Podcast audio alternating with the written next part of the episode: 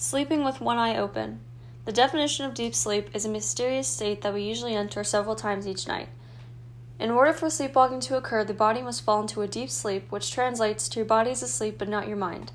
I have dealt with sleepwalking since I was a little kid and later found out that it runs in families. My aunt has had problems with sleepwalking. For example, my grandpa told me that she walked out the front door and walked up and down the street. Most people assume that sleepwalking can be associated with diseases or disorders, but it depends on your family history. Sleepwalking isn't anything to be afraid of and can be associated with a hormone called norepinephrine.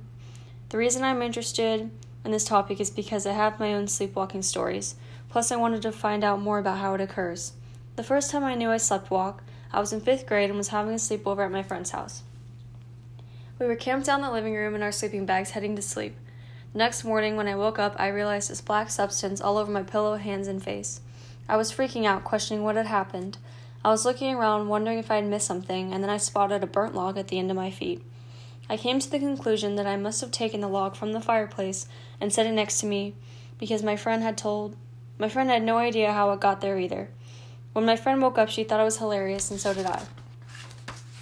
This proves that sleepwalking isn't anything to be afraid of and that it can be natural. Sleepwalking in the general population is estimated to be between 1% and 15%.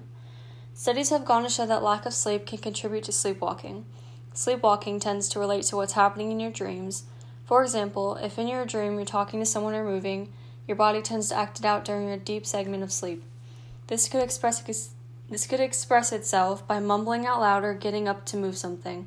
For example, a few years ago, my family and I went on vacation, and we all had to share a room together. I was woken up in the middle of the night by my mom telling me that I was talking too loud in my sleep. My mom told me it sounded like gibberish and that she couldn't make out what I was trying to say. I have had so many sleepwalking, talking incidents, and it's very common amongst children, though it may also appear in adolescents and young adults. Someone once told me, "Don't be afraid of something you can't control," and I thought that was something to think about.